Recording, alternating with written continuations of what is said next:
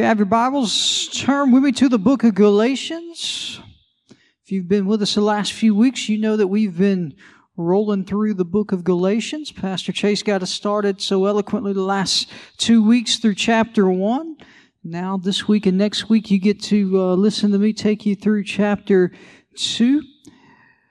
This is the type of study I like to do. I like to go line by line and just look at what the Bible says and break it down and, and look at everything that the Word says. So that's what we're going to do. We're going to read through it line by line, and I believe there's some nuggets, there's some thoughts, there's some principles, there's some things that the Lord wants to share with us as we go through this chapter. Uh, if you haven't been with us, you can go check the archives. I encourage you to do that over the last two weeks. You can find those online. Uh, but the book of Galatians, Paul is writing to the church in the region of the Galatians. There are several churches that were a part of this region. And so Paul is, is sending a message, and it's uh, sort of a persuasive and an argumentative tenor to his writing. Uh, obviously, there's a lot of information there, so there's an informational text like a lot of scripture, but he's trying to persuade and argue here because there's been some, some beef that the Galatian church has been fed eh, through a bunch of false teachers who have been telling them, hey, this Paul guy, you know, Jesus is good. The gospel's good. Paul, eh, I don't trust him. Make sense?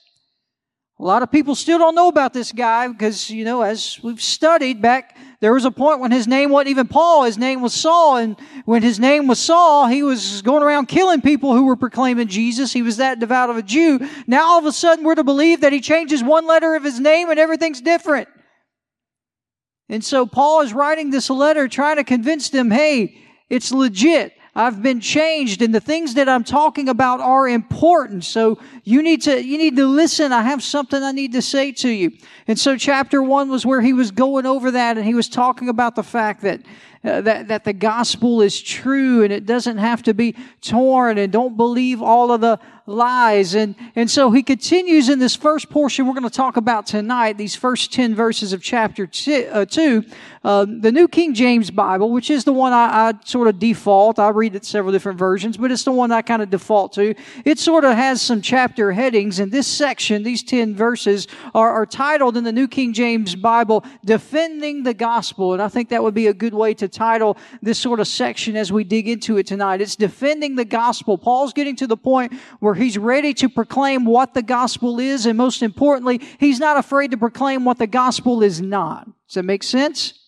And so as we read through this tonight, I want you to kind of uh, gravitate towards some things, and, and I might point out some things that may be just really going down a trail, but we'll stay on track or get back on track if we do that. Is that okay? So go with me to verse 1 of chapter 2. So Paul is writing. In chapter 1, he talked about the fact that to try to get himself established, and because there are all these lies being told, and all these people who didn't believe him, and all these people that weren't listening to him, he even said, Look, I went in chapter 1, he said, I went to Jerusalem. I hung out with Peter. Peter was like the main guy, right? He was the one all of you listened to. Y'all believe him. Listen, I went and hung out with him for about two weeks. We spent time together. We kind of talked back and forth and had discourse. And, and so we've spent time together. I'm okay. But in chapter 2, he even says, even after that, after 14 years, everybody say 14 years. So in chapter 1, he talks about, I went and hung out in Jerusalem. Now, 14 years later, I'm going back to Jerusalem. And already you may not think, how can you pull a point out of that? Can I make a point out of this? Paul right here is dealing with the fact that there's a lot of people that are hating on it. Everybody say haters gonna hate. I don't care what it is, who you are, where you are. You start off doing something good. You want to see and, and, know where people stand. You start doing something good and let good start coming out of your life. I don't care who you are. I, have seen it. You're going to see it in your life. Somebody's going to come out and have a problem with it. Amen. If it hadn't happened to you yet, I'm not giving you a spirit of discouragement. I'm giving you a spirit of truth. It's going to happen. You let something good happen and you make a change and you start making decisions where the blessings of God start unleashing on your life and you're moving in a direction and making good choices, you would think everybody would be proud of you. Wrong. The devil's going to start rearing his head and people are going to say, and they're, they're going to start hating. There's going to be jealousy. There's going to be people who don't want to believe the hype and immediately going to lash out and see what they can do to tear you down. Paul was no different. I mean, literally, as, as Pastor Chase talked about, and he talked about at the end of chapter one, I mean, this was a guy who literally had this change. There were so many people that he was a part of putting to death, yet he had changed so much that he was willing to risk his life and eventually would give his life to see people come to the saving knowledge of Christ. You would think people would be excited that such an incredible change happened, but no, there were people who said, no, I don't believe that. You name and think of, maybe this is a bad thing because I know we're not supposed to judge, but you think about it. If we named the most notorious person who we would call evil or sin, sinful in this county or state or region, and they came to church tonight and they gave their heart to God, obviously there'd be a lot of people who would be excited. We'd be rejoicing. There'd be revival. And then there'd be some people saying, nah, I'll believe it when I see it. Give them a few weeks. Y'all ever said that before? I'll just give them a few weeks. Let's see if it sticks. That's kind of the vernacular we use. Let's see if it's for real, right? Well, that's sort of the deal that Paul was going through. Paul was trying to earn his way. He was trying to prove himself. He was trying to, to, to have unity and fellowship with the believers, with the apostles, the ones who actually had walked and talked with Jesus, Peter and all the rest. And that comes from a good place. I believe there's a good place. There's a good um, notion behind that, a good motive behind that. But here's the, the first point I want to make he waits 14 years before he goes back to Jerusalem. And I want to sort of make a point right here. I don't want you to let di- di- disruptions, I don't want you to let discouragements, I don't think you should allow disagreements to become distractions to your mission.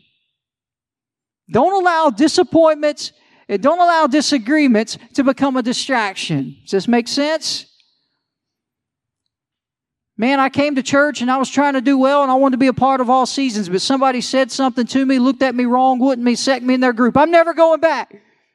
Now, hopefully you don't encounter any unfriendly people like that here in all seasons, but I'm here to tell you if you allow something minuscule to ruin you and keep you from connecting to a place God has for you, then you've got a problem. You've allowed a distraction or a disagreement to, or you've allowed a disagreement or a disappointment to become a distraction. Paul didn't get down in the dumps and say, well, they won't accept me in Jerusalem. They won't let me hang out. They don't believe me yet. I guess I'm just going to sit here and cry and moan. God, I'd do something for you. But did Paul do that? No, Paul said, I'm going to go and minister the gospel to the people who will accept me. So listen, he didn't sit around constantly waiting. And I, I don't know a, a, better way to uh, say this, but, but if you find yourself at a point where you find yourself disappointed because maybe certain groups haven't accepted you, maybe you find yourself where you're disappointed because life isn't where you think it ought to be and, and this person didn't affirm you and that person hasn't recognized you and this person hasn't appreciated you. I'm not telling you how to feel, but don't let that stop you. Keep going. Do what God called you to do. It doesn't really matter ultimately what anyone else says. Now, this may be too hard for Wednesday night Bible study. I'm sorry, but and it's not easy to accept. Listen, I've been there before. That's why I can speak to this. There have been times where the enemy's got it in my mind and tried to say, "Well, those people will never are going to really look at you and see you in this way, and those people will never appreciate or accept." So what? God didn't call me to minister and to live to, to sort of appease the opinions of man. He also didn't call me to, to, to think about what everyone else does every time or thinks every time I make a decision. Now, listen, I, have said this before. It doesn't mean I'm abrasive or I'm harsh. I don't go around saying, I don't care what you think. I'm going to do what I want, say what I want, and let the chips fall where they may. No, no, no. But what I am saying is if it comes to it and I'm totally riddled in my life and I won't go forward and I'm not fulfilling my calling and all I'm doing is blaming other people and their decisions and their opinions on it, that's not the problem I am. Is this okay? Paul didn't stop. He went and ministered and did what he was called to do. So after 14 years, it wasn't 14 years him sitting around. This was 14 years of him doing ministry. He went up again to Jerusalem. And guess what? He didn't go alone. I love this. He took with him two people. He took with him Barnabas. Barnabas is the Bible calls the son of encouragement. How many of you know that you need people who will be sons of encouragement in your life? Amen? Listen, I know we don't need, I just talked about, hey, it doesn't, you know, don't get too caught up in other people. But listen, if you find people in your life who are encouragement, that when you spend time with them, you feel better because their words are affirming you and they're speaking life into you, you better make sure you carve out some time to, to have them in your life. Amen? You better make time. That's why we try to get you connected because there's sons and daughters of encouragement in this house. You get connected to all seasons and you get around the right people every time you walk through these doors. You may come in feeling down in the dumps, but I, I leave every time feeling like I'm somebody. Amen. Somebody has spoken a word of encouragement in my life. Somebody's patted me on the back and said, Hey, it's going to be all right. Someone who's spoken the word of God into my life and I can leave encouraged. Does this make sense? Paul said, I'm going back to Jerusalem and they may not accept me yet. They may still hate me, but it's okay. I'm going to take this encouragement with me and no matter what they say, Barnabas is going to be by my side. Amen. I'm thankful that I have people in my life when there may be a lot of people who look against me and hate me and discredit me. That's okay. There's people who love me and I'm glad that they're in my life. Paul didn't travel alone, but he also took somebody else with him. Notice it says he also took Titus with him. You see, Barnabas was a Jew. He was a son of encouragement. He was a part of the early church and he was accepted. He came the same background that Saul did, the same background that the other disciples did. They were all Jews and they had come together and they had been a part of this thing. But Titus, he was actually a convert. Titus was initially a Greek. He was a Gentile. Everybody with me? And so Paul goes out and in his ministry, he's not just preaching to the Jews, the people who, who were part of the covenant. Paul said, listen, this gospel, Jesus said, is for everybody, so I'm going to go preach to everybody. And he finds people like Titus who didn't grow up circumcised. He didn't grow up following the law. He didn't come up in the, the Jewish uh, sort of nature that everyone else did. He was a Gentile. He was studying Greek, so I don't know. Maybe he came from mythology and worshiped Zeus. It doesn't say that, but maybe he was a part of all of that. But he gets saved. He hears the gospel. He becomes a follower of Jesus, and Paul sort of takes him under his wing. Can I make another point? Point right here? If you're in this thing and you're in the kingdom of God and you're walking with the kingdom of God, you need to make sure that you're not doing it alone, that you're linked up with other people. Amen? You need to make sure you're linked up with people. The, the, one of the mission statements we have, the, the slogans that we have here at All Seasons, we grow together. Amen? We grow together. If you're doing life alone, you're doing life incomplete. I can't, there's no other way to say it. And that goes as far as the body of Christ. And I, I, can say this again because I have experience. You know, I was that student in school. Y'all know that student in school who, when the teacher says, All right, we're going to work in groups today. Maybe some of y'all remember that. And I was always that student that said, You know what? I don't really want to work in groups. I can do much better myself. So let me just do all this myself. You can let them all group together. I'm going to end up having to do all the work probably anyway. I might as well just do it. Y'all, y'all, some of y'all were that person, right? Some of y'all remember that person. Y'all wanted that person in your group so they'd do all the work. Right now, I'm just kidding. But but but all, some of you were that person. You you said, "Hey, I can just I can do all the work. I'll just rather work by myself. I don't have to answer to anybody. I don't have to." And listen, it works, it's fine when schoolwork, when you know you're going to be graded, and I'd rather just be graded for my own merit than have to depend on somebody else. But listen, that is not an attitude for growing in life. I mean, really, seriously, think about it. When Jesus came to this earth, did it say that he went out into the desert for 40 days, and then when he began his ministry, did he do his ministry all by himself? No, what did he immediately do? He went and found people, disciples, to follow him, to walk with him, to go with him. Are y'all listening? Is this all right? If Jesus, the Son of God, said, I can't do my ministry alone, who do we think we are to think we can go through this life without anybody else? If you're a part of this church, you're part of this body of Christ, there need to be people that you're connected with on a deep personal level, people that are pouring into you. You need a Barnabas and encouragement, somebody that will pour into you and strengthen you. And you need to have those people in your life. If you don't, you need to seek them out. You need to, to, to ask the Lord to, to reveal and put people in your life and put relationships in your life and allow you to link up with somebody who has been there and who has some life experience and who has seen some stuff and has some maturity and some anointing on their life that can speak life into you. Does this make sense? And I'm not, again, just talking about from the stage. I mean, that's great. But, you know, like we were talking about the last few weeks, it's great to get that secondhand revelation, but you need somebody you can get on the phone and talk to. Y'all understand? You need somebody you can sit across the table with that'll pour into you. But here's the kicker. You don't just need people pouring into you in that manner. The idea is that then you reach a point where you could turn around also, and while somebody's pouring into you, there needs to be somebody that you're reaching your hand down to and that you're grabbing a hold of, and you're then continuously pouring into them. That was Titus in this situation. Paul said that, listen, this is what's going. I'm receiving encouragement from Barnabas and we're working together, but I'm keeping Titus with me and I'm pouring into him and I'm making sure that everything the Lord has revealed to me and poured into me, it doesn't stop with me because it's not about me. It's about the kingdom. So everything I have, I need to make sure it goes to somebody else. Is this all right? Just do verse one. We got nine more to go. But, but understand, Paul was going and he was making disciples, and he said, Listen, wherever I go, I have to make sure that I'm walking with somebody else. Is this all right? So let's look at then verse 2. He says, I went up by revelation. Let me stop right there. Paul didn't just on a whim say, all right, guess what? Now I've done all this. Now that I'm at this level, now that I've achieved this level, now I'm going to go up to Jerusalem and I'm going to show them and they're going to see what I've done. Because let's be honest, how many of you have that attitude, right? You know, that person who may have scorned you at work, oh, you just wait until I do this, and they, they thought I couldn't do this. You just wait. We just like to show off, don't? Okay, I'll admit, I, I've been in those situations where when somebody's doubted me, there's nothing I like more to be able to show them that they were wrong. That's a natural tendency, right?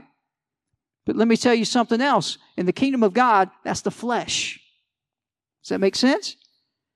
In the flesh, is about trying to puff ourselves up and show that we were able to do something. If Paul would have went to Jerusalem in the flesh and tried to show them and convince them that it was by his power and his might and then they would accept him, I don't believe he would have been successful. I don't believe the Lord would have blessed those efforts and I don't believe they would have accepted him. Is this okay? You know, Pastor's been preaching about the, the mysterious over the last few weeks, and I know when I say these types of things, you may think, oh, I'm getting out there in a cuckoo land, but I think it's important for us in the body of Christ, the spirit filled believers who believe that the Holy Spirit is God's presence here on earth, and they believe that we can walk with Him and He can speak to us, need to understand that we need to make sure we have some revelation before we walk. We need to make sure that the Lord is going before us before we act. Is this okay? Now, listen, there are seasons, and I'm not trying to, to be contradictory. There are seasons in life where the Lord will ask us to step out in faith in trusting that He will be there for us. And I believe we all face those situations. But I also believe a lot of times we get in our flesh and we make decisions and we have conversations and we try to step out and do things that didn't come from any type of revelation from the Lord. It came from just our own ideas and our own agenda. Does this make sense? Paul didn't allow his own agenda to guide his actions. He didn't decide to go and have this second conversation in Jerusalem with the rest of the disciples until the Lord revealed and spoke the word. Because I'm here to tell you, if the Lord speaks the word, again, it doesn't matter what anyone else says, it doesn't matter what anyone else, else thinks. Lord speaks the word, that means He's going before and He's going to provide every opportunity, every door that needs to be open, every financial resource I'm going to need. Amen? He waited for revelation. When the Lord speaks, you need to go. Amen. A lot of you are like me, I, I, would think. Maybe you're not, but I'll tell you that I'm a very, if you, if you don't know me, I'm very much a logical and analytical person. Does that make sense? If I'm going to make a decision, that means I've usually had the, you know, the old legal pad with the pros and cons charts. Y'all know what I'm talking about? Uh, I've enlisted, well, if we do this, then this this will happen. But it will also mean this and this.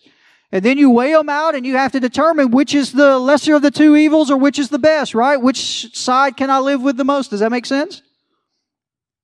I very much want to know, okay, how is this going to work? And I'm going to be real frank. I don't think there's anything wrong with that. That's the way I've been created. Does that make sense? I believe really the Lord is a logical person or a logical being, not a person, a being. The Lord is logical. The problem is, is his logic is so far above ours, we don't always understand it. Everything ever is always lined out with the Lord, but here's the deal.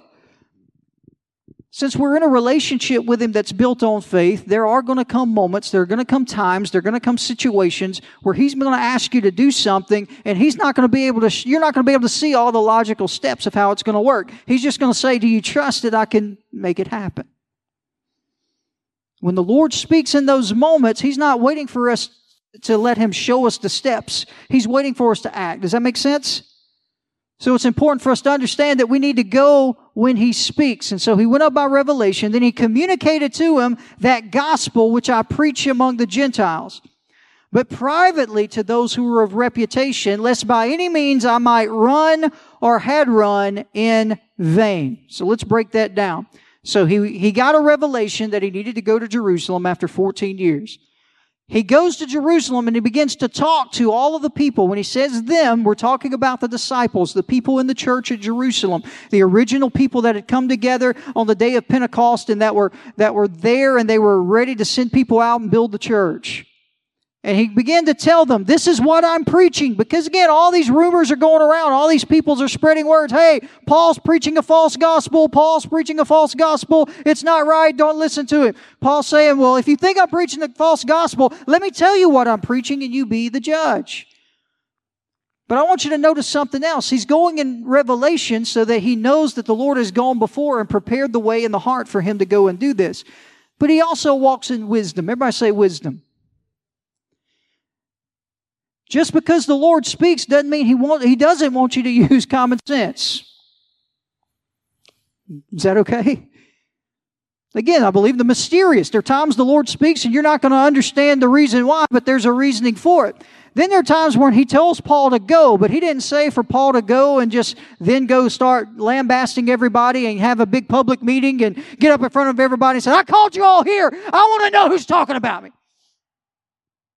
He didn't start a confrontation that was going to scare everybody and get everybody mad. Because how well would that have went over? Is this okay? He said, You know what? This is what I need to do.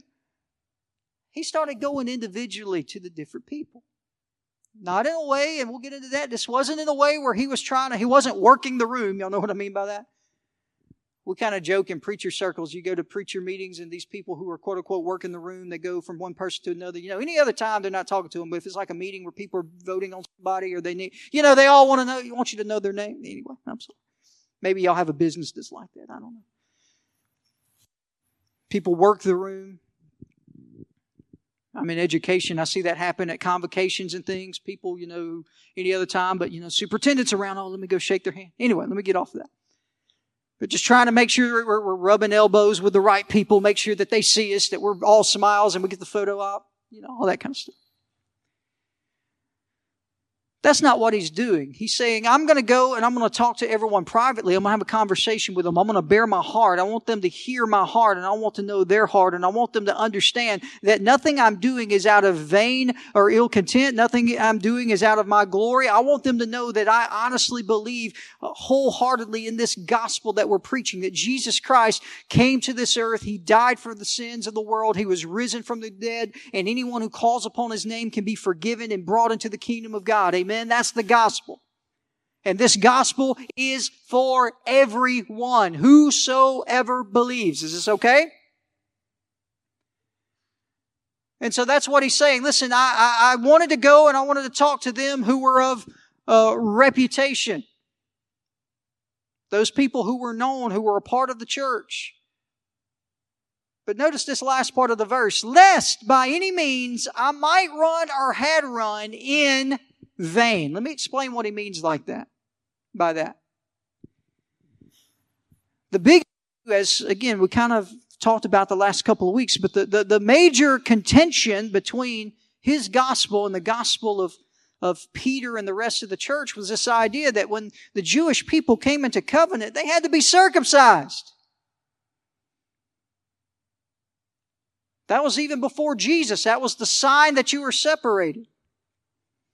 And so now Jesus has come. We're part of the kingdom of God. He is our Savior, but the people who had been circumcised, I guess, thought that everyone else should be circumcised. If I had to go through it, you should too. Okay, that's, we'll leave it there.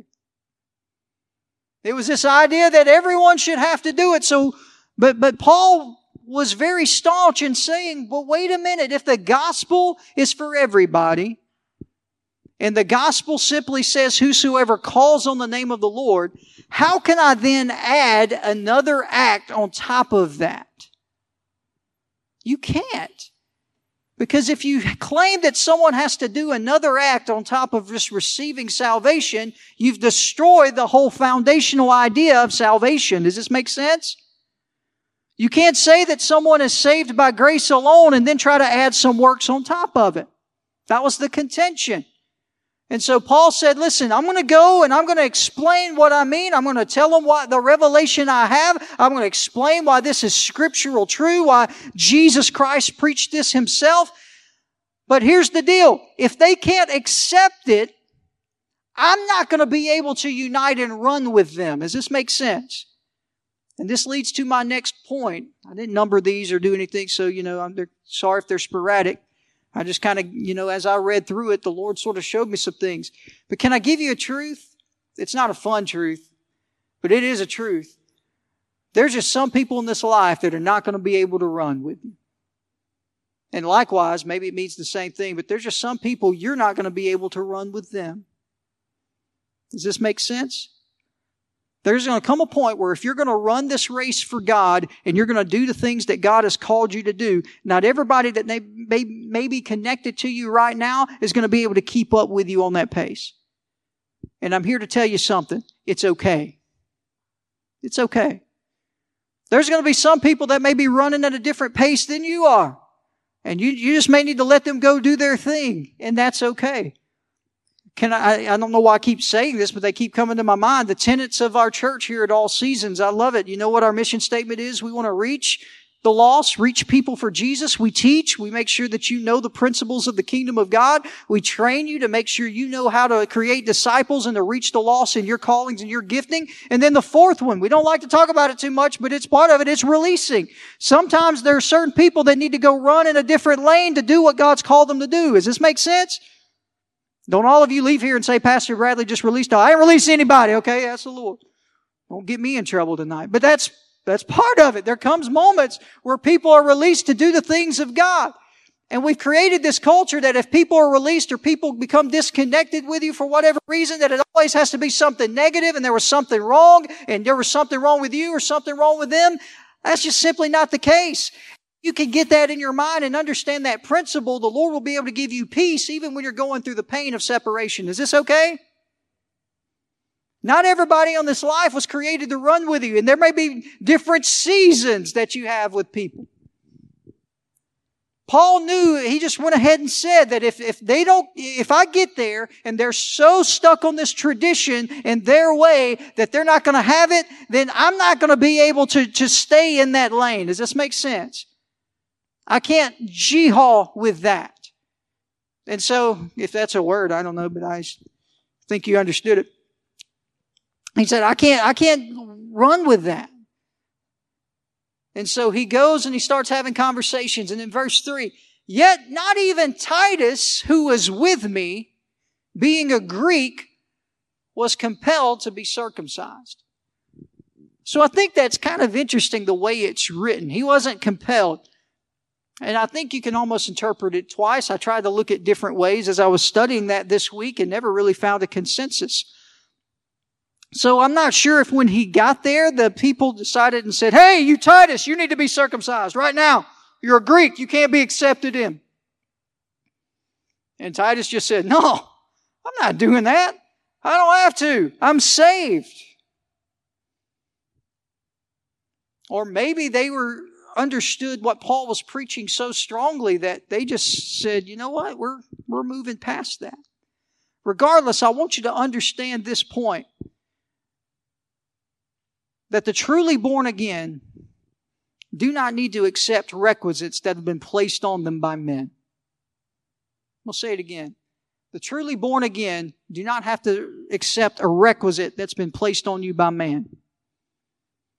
And again, I don't want to try to ruffle any feathers. I don't want to, tr- well, let me take that back. I don't necessarily care for ruffle feathers. I'm not trying to be controversial, is this a better way to say it. I'm not just trying to, you know, be like a shock preacher right here, and just say things. But I, I just have to speak the truth. Is that okay?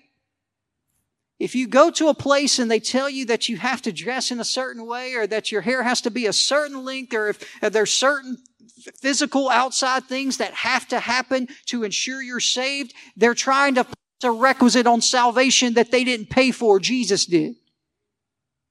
Is this okay?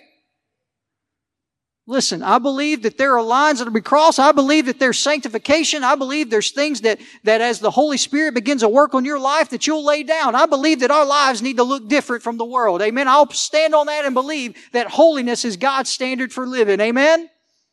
I believe we were called and created and designed to live a holy life, and that holy life can be can be brought for us and worked in us through the power of the Holy Spirit. I believe it, and we'll preach it all day long. But there's no kind of rule that I can create and enforce on you to ensure you're holy. That's the Holy Spirit's job. I hope this is okay. But just like in Galatians, they couldn't add circumcision and say that you have to do this in order to be saved. Jesus already paid the price. Listen, it wasn't the mark on their body that made them saved. It was the marks that Jesus took on his body. Amen? And for the same reason, there's no man-made law that we can enforce here on this earth to try to make you saved. Let's move on. Verse 4. And this now occurred because of false brethren secretly brought in, who came in by stealth to spy out our liberty, which we have in Christ Jesus, that they might bring us into bondage.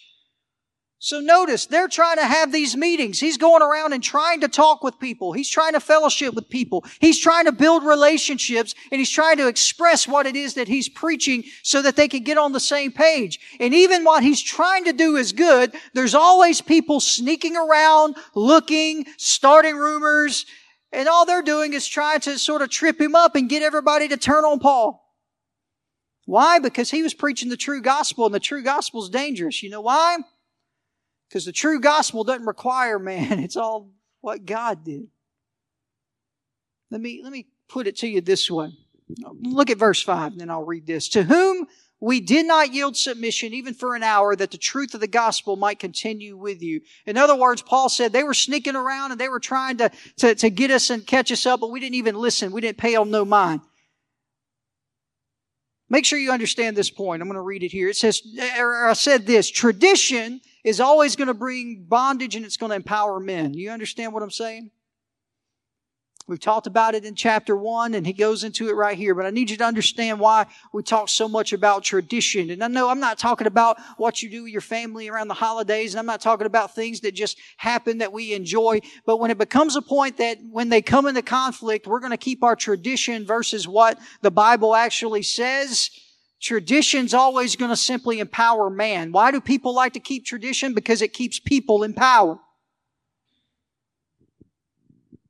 If all we do is what we've always done, then you can continue to have the power you've always had. Does that, that make sense? I don't care if that's in the church, in the business, in your home, you know, anything like that. The reason why a lot of people like to keep traditions because they don't want anybody possibly infringing on their authority or their kingdom or their power. Is this okay?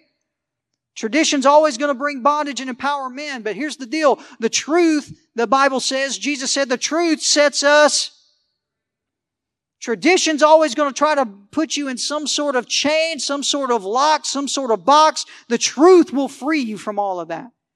And instead of man being empowered because of the way that they've been able to master tradition and the way that they could carry out tradition, God then receives the glory because He's the only one who was powerful enough to give us the freedom we have. Amen?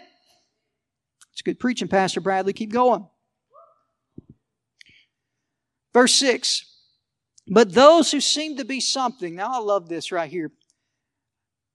Can I, can I get a little technical here? If I'm, I'm, I don't know Greek. I didn't go to a seminary and study any type of Greek, but I have a couple of tools that, and I listen to people who've studied Greek so they can just give me the cliff notes and I can sound smart. Isn't that cool? I love 2023. But no, they, uh, there's some Greek scholars who have who have sort of read this and I heard them sort of speaking and I can kind of understand it from what I do know about English is that they say that in the Greek, Paul was very well educated. Y'all understand that? Paul, you know, reason he was so high up in, in, in the, the church that he was is that he, while he was under, you know, he studied in Greece, he studied in Rome, he had this great education, he knew all the classics, he knew language probably better than anybody. He was an, that's why he wrote so much. He was an incredible uh, person, incredibly educated man. So there's no doubt that within people who study Greek and read his writing, he knew Greek grammar up until the ends. He was probably my type of guy. But a lot of people say that in the original Greek in Galatians 2, around this point, that if you look at the original transcripts, the ink gets a little bit darker, which indicates that the pen was very much pushed onto the paper. I know we type now, but you, you ever, some of you ever write a note where you was that mad and you just, the writing was just really big? I remember when I've gotten a memo before at school or something that was kind of snarky and I didn't like, I would always sign or write something back in the largest letters possible because I wanted them to feel what I felt. Y'all know what I mean?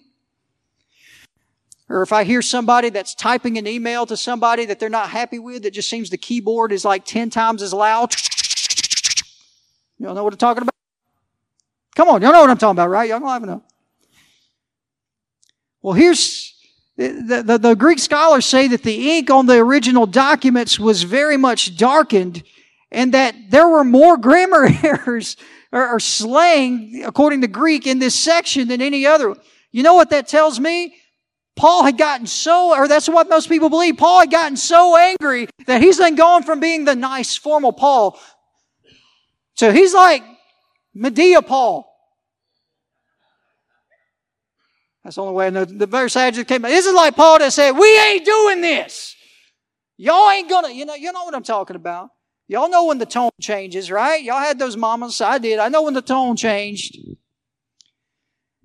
And so it starts right here. He says that the, those who seem to be something, whatever they were, it makes no difference to me. I love this about Paul, and I want to make this point here. Paul did not allow political affiliation to affect the way that he carried out his ministry. Did y'all hear that? I want to say that again. Paul did not allow political affiliation or, or political uh, situations to affect his ministry. Now, when I say political, I'm not talking about the government, Republican, Democrat, all that kind of stuff. I'm not talking about that. Does that make sense? I'm talking about just the ability that I need to make sure that those people are happy because if they're happy, I can do what I need to do. Y'all know what I mean?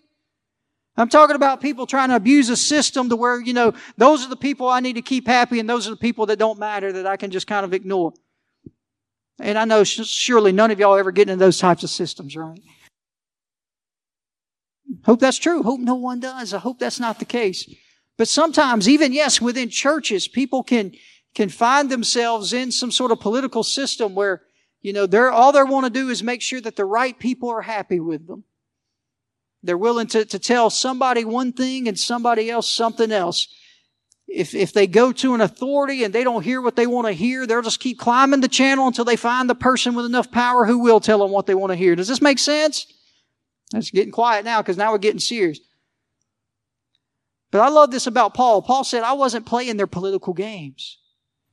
I don't care how powerful they thought they were. I don't care what their name was or, or how important it was. I, I, none of that mattered to me. All that mattered to me is what they knew what the true gospel was and they believed what the true gospel says. Amen? What would happen in the American church if we would stop worrying about what the influencers of the day and what the politicians of the day and what the people who we thought were celebrities of the day were doing and try to conform what we believed to them? And what if we stood for the truth regardless of what they said? Amen? Paul said, whatever they were, it made no difference to me because God shows no favoritism to no man. For those who seem to be something, guess what? They didn't add nothing to me. Verse 7. But on the contrary, when they saw that the gospel for the uncircumcised had been committed to me, as the gospel for the circumcised was to Peter, for he who worked effectively in Peter for the apostleship to the circumcised also worked effectively in me toward the Gentiles. And when James and Cephas and John, who seemed to be pillars, perceived the grace that had been given to me, they gave me and Barnabas the right hand of fellowship that we should go to the Gentiles and they to be circumcised, or to the circumcised. And they desired only that we should remember the poor, the very thing which I also was eager to do. So Paul says, I didn't care about the political. The only audience that I need to make sure that I'm pleasing is the audience of one. Amen. I was thinking about it this week. This is kind of one of the, uh, I always get a chuckle. I've seen it happen when I was teaching junior high students and I taught high school students. Now I'm, I'm in a classroom. I've taught college students online. Now I'm teaching college students in a classroom and this week, giving them their first assignments. It was kind of a simple assignment. Quite frankly, I thought it would take them a few minutes to do. It was a review of something they probably, I thought, would have done in high school and all those things.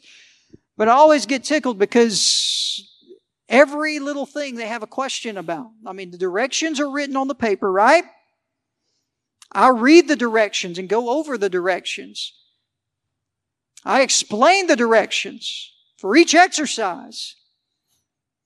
But it never fails. Five, not even five minutes. I'm walking around the room. Someone raises their hand. What do we do right here again? So do I need to do this? So are you asking us to do this? Now, I used to, in my younger, less patient days, that would anger me, and I'd finally say, "Oh, just must be college." You know, that's what I thought I would say. And but you know, now it kind of makes me chuckle. I get kind of patient, and I kind of laugh because this is what I realized. They're trying to learn me. And in that moment, the only opinion that kind of matters as far as who's going to grade that assignment and judge what they receive is who? Me in that case, right? I also laugh sometimes as I'll see, because I've taught this class online and I know it's going to happen eventually. I'll give an assignment. They won't ask any questions. They won't send any emails. And then right before it's due, they'll say, Hey, I didn't know we had to do that. They'll, yada yada. And the other class said that we didn't have to do that. Or my teacher at this school used to say that we didn't have to do that. And I always kind of chuckle and in the nicest way possible without being sarcastic says, yeah. But they're not grading your paper. Does that make sense? So why do we all the times in the kingdom of God on this earth spend so much time looking to try to appease the opinion of man and woman and, and the society. And there, when at the end of the day, when I stand before the throne to be judged for my life, it's not going to be any celebrity on this earth. It's not going to be anyone in this room or affiliated with this church that's standing there. It's going to be God. So again, I don't say that to, to, and I always like to preface it. I don't say that to, some people used to say that, and I know they just use it as an excuse to be a jerk to everybody because they didn't care. That's not what I'm telling you at all. But I do refuse to live in bondage of worrying about other people's opinions and thoughts of me. I, the first and foremost thought that I'm going to look at is the Lord and make sure I'm pleasing Him and doing what He's called me to do. Does this make sense? I'm not rehashing that. I just thought that was important to bring into crystallization as we get to this last point. So Paul gets everybody together and he brings the people together and he shows them what's going on and they come to sort of an agreement. Everybody says, you know what, Paul? This gospel that you're preaching is true. We believe it. But they also come to this agreement that there's going to be a lot of confusion, Paul, if you go to all these Jews who are already circumcised and start saying that other people, it's just going to mess people up. Peter's always already doing a fantastic job going to these people, preaching to them, and bringing them into the saving knowledge of Jesus, knowing that they have to go beyond just the circumcision. Does that make sense? You go out into the, to the highways and byways, go to the Gentiles, preach to all the people who don't have this knowledge, and bring them into the gospel. And that's what they did. All we simply ask is that we unify on this method that we're all going to take care of the poor, because that is a core value of the church. Let me finish you up with two more points. Are you ready? Everybody has a specified anointing and call.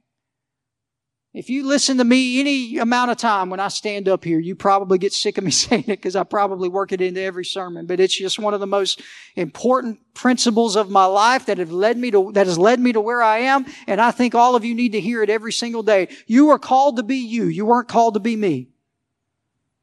Amen? You weren't called to be Pastor Bradley. You should be thankful for that. Hallelujah.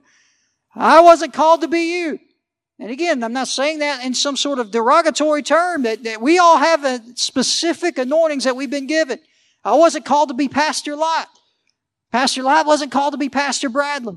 I wasn't called to be T.D. Jakes or anybody else. We, I was simply called to be myself. Is that okay?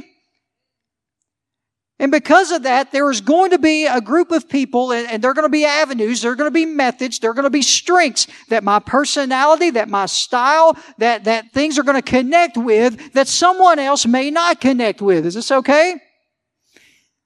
Not only are there going to be people that I connect with more, there are going to be roles. There are roles that you could put Pastor Bradley in that I would do very well in when it comes to ministry, the church, uh, the, the, just in, in the marketplace. There are things that I will do really well. And at the same time, there are roles that you stick me in, it's going to tank faster than anything. This okay? And guess what? You are the same way. Amen? There are things if I come and ask you to do that immediately you'd be like, nope, that's not it. And here's the beauty of it it's okay. What we have done within the body of Christ, within the kingdom of God, within the church, on church staffs, within people who sit on pews, within people who are out in the marketplace and in the world, we've allowed the enemy to come in and make us people who are all about competition and comparison. The enemy has come in and said that you need to watch out because somebody else, oh, somebody else is doing more than you. Oh, somebody else, there, all those people are over there talking to them now, and everybody's over there talking to you. Oh, oh, oh. That class right there, they had three people saved, and your class didn't have anybody saved today. Oh. Oh, that person went to work and was able to witness to seven people, and you went to work and you didn't witness to anybody. Oh. Now, again, I'm not saying you need to witness to people, okay? But y'all understand the point I'm trying to make? The enemy will get in your mind and start making you feel inferior and make you feel like that, that, that you're not good enough because he's going to try to point out what other people are doing. On the other hand, you start seeing some fruit happen in your life and that's good, but the enemy will come in and try to make you prideful and make you think, oh, look what I'm doing. Maybe you should learn from me. Maybe do this better than you. Does that make sense? None of those things are, meant to be in the kingdom of God. We weren't meant to be competitors and we weren't meant to, to compare ourselves to one another. We were meant to collaborate and use our gifts together for a common mission. Is that okay? I'll even say it further. Listen, we here at All Seasons are going to strive to be the best that all seasons can be. We want to reach as many people as possible, but nowhere within mission statement is it or should it ever be that we want to make sure that we're better than every other church and list them out and name them. I hope that's okay. I just threw it out there, but I mean, that's the way I believe it. I believe the kingdom of God, if every church in Forest is growing, we're seeing the kingdom expand. I'm not responsible for what they do. I'm responsible for what we're doing, but I want to see everybody grow and everybody be uh, what they're meant to be. Amen. Everyone has a specified anointing and calling. We don't need to get mired in competing with people, comparing ourselves. We need to collaborate and let everyone use their streets and their gifts to build this kingdom. It leads to the final point here I want to make. Regardless of the method or the preference. Again, as I said, every church, I believe there's different churches. Maybe you could go back and we could argue and trace the history and that's another story for another day on why there's so many, whether there should be, whether there shouldn't be. I don't know.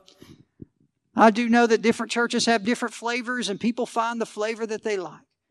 I'm glad that I found the flavor here at All Seasons. It's one that works real well for me.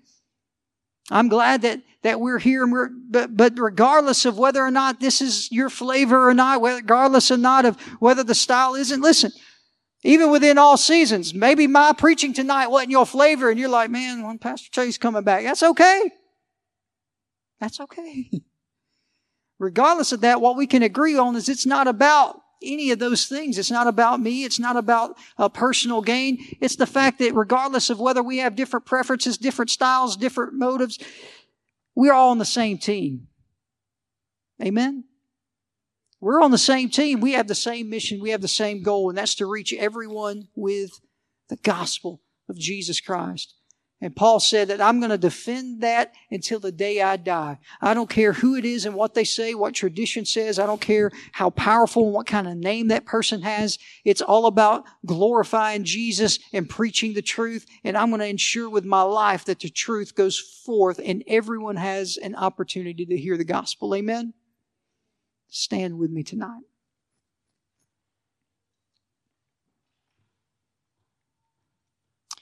I'm going to ask you to bow your hearts with me. And as we close, simply ask for you to allow the Holy Spirit tonight to, to search your heart.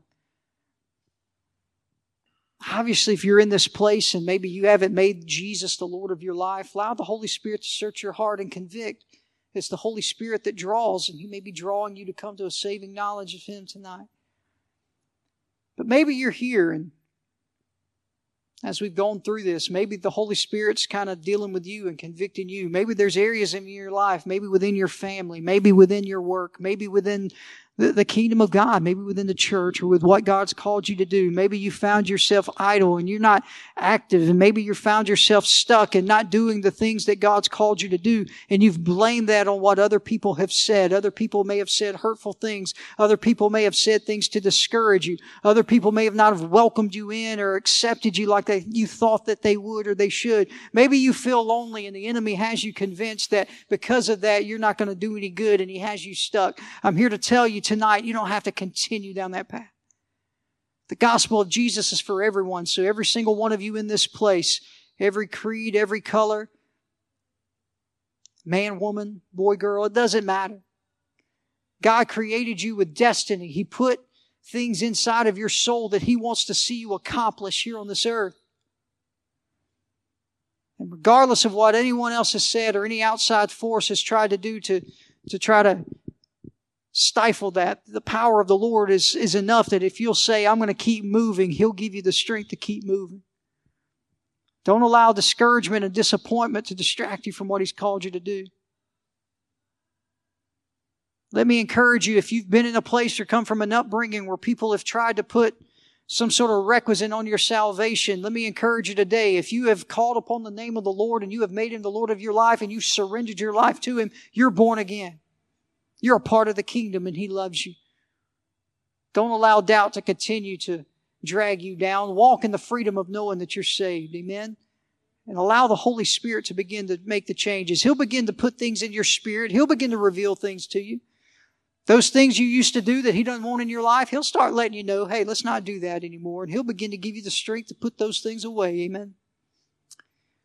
If you're here and you're going through that, just as we're praying tonight, I just pray right there where you're where you're standing. If you'll just with your hands, just symbolically lift your hands to heaven with those burdens, with those thoughts, with those things the enemy's tried to weigh you down, you're just going to lift them up off of your soul tonight and you're going to give them back to God and say, God, I don't care what the enemy says. I'm good enough and you're worthy and I'm going to do everything I can to follow your path. Father, tonight we thank you and we praise you.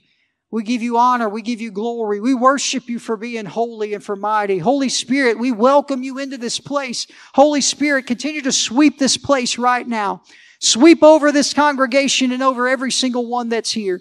Begin to convict and speak to each and one that's here. Father, those lies of the enemy that they have begun to believe as truth, Holy Spirit, right now, convict them. Speak the voice of truth into their soul. Father, you have called them, God, for a destiny. So Father, let us not get mired down when the world or when people have not accepted us. Father, maybe we feel like that we're not receiving our just due. Father, the Lord, we're just discouraged maybe from disappointment. Father, today I pray that you'll give us the strength and determination to keep going, to keep moving forward one step at a time. Because Father, you'll be with us. Father, any man-made tradition that has tried to bound or confuse our minds. Father, I pray that those things are broken now in the name of Jesus. We're saved and we're free through the blood of the Lamb. Father, today, let us not worry about compromise. Let us not be riddled by the opinions of man, society, celebrity, or anyone else. Father, let the number one voice in our life be your voice. Open our souls, our spirits, and our ears and help us hear what it is you would have us to say. Father, this week I pray that you'll continue to break these chains and help us to walk in your fatum, favor in your freedom. In Jesus' name. And everybody said, Amen. Amen. God bless you. You guys go give the devil fits this week. We'll see you next week.